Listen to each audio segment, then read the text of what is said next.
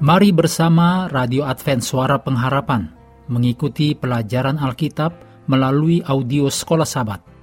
Selanjutnya, kita masuk untuk pelajaran Minggu 3 Desember. Judulnya, Seorang Ibrani di Athena. Mari kita mulai dengan doa singkat yang didasarkan dari Wahyu pasal 4 ayat 11. Ya Tuhan dan Allah kami, Engkau layak menerima puji-pujian dan hormat dan kuasa, sebab Engkau telah menciptakan segala sesuatu, dan oleh karena kehendakmu, semuanya itu ada dan diciptakan. Amin.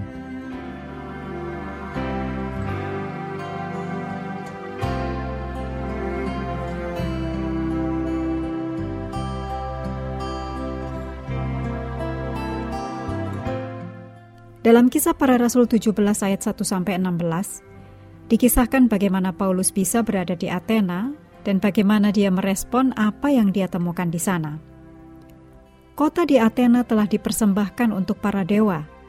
Demikian dicatat dalam kisah 17 ayat 16. Mengetahui tentang sejarah bangsanya sendiri dan tentang kecenderungan mereka, Paulus sangat kecewa dengan semua berhala yang dia temukan di Athena Tak heran Paulus termotivasi oleh kasihnya kepada orang Athena yang akan mati karena dosa mereka jika mereka tidak belajar tentang Allah yang benar.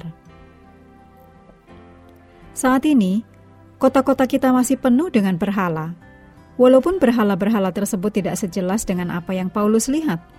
Dan sayang sekali, banyak umat percaya yang biasa berjalan melalui sebuah kota tapi tidak ada reaksi sedikit pun terhadap berhala-berhala yang ada di kota tersebut. Tetapi Paulus cukup peka terhadap Roh Kudus untuk menanggapi hal seperti itu. Berbeda dengan beberapa orang percaya lainnya yang masih belum menyadari bahwa Injil adalah untuk seluruh dunia, Paulus tahu bahwa Allah ingin supaya orang-orang Athena ini diselamatkan bersama dengan semua orang lainnya. Paulus mengerti konsep misi global adalah untuk membawa Injil kepada mereka yang benar-benar belum dijangkau, termasuk orang-orang kafir penyembah berhala, beserta juga para filsuf yang memenuhi jalan-jalan di Athena. Itulah sebabnya Paulus sering berkunjung di pasar di mana orang-orang ini berada. Bisa dikatakan, Pauluslah yang membentuk pusat pembelajaran misi global pertama. Ketika dia menggunakan pasar untuk mempelajari dan menguji metode-metode untuk menjangkau hati dan pikiran dari orang-orang kafir ini. Paulus mengetahui bahwa dia tidak bisa membuat pendekatan kepada orang Athena dengan cara yang sama ketika dia membuat pendekatan kepada orang Yahudi atau bahkan kepada orang yang bukan Yahudi yang takut akan Tuhan. Ini adalah orang-orang yang titik awalnya tidak mengenal Allah Israel atau pekerjaan Allah di antara bangsa Israel. Betapapun pentingnya konsep dan kepercayaan ini bagi orang Yahudi atau bagi orang-orang bukan Yahudi yang takut akan Allah, hal-hal ini tidaklah memiliki arti bagi orang-orang yang Paulus temui di pasar di Athena. Itulah sebabnya sebuah pendekatan yang benar-benar baru sangat diperlukan. Saat ini, kita sering menjangkau orang-orang yang latar belakangnya tidaklah sama dengan mereka yang memiliki warisan Yahudi Kristen. Itulah sebabnya, sama seperti Paulus, kita perlu beradaptasi. Sebagai contoh, sebuah pendekatan yang bisa saja baik di Buenos Aires ternyata tidak berhasil di Bangkok.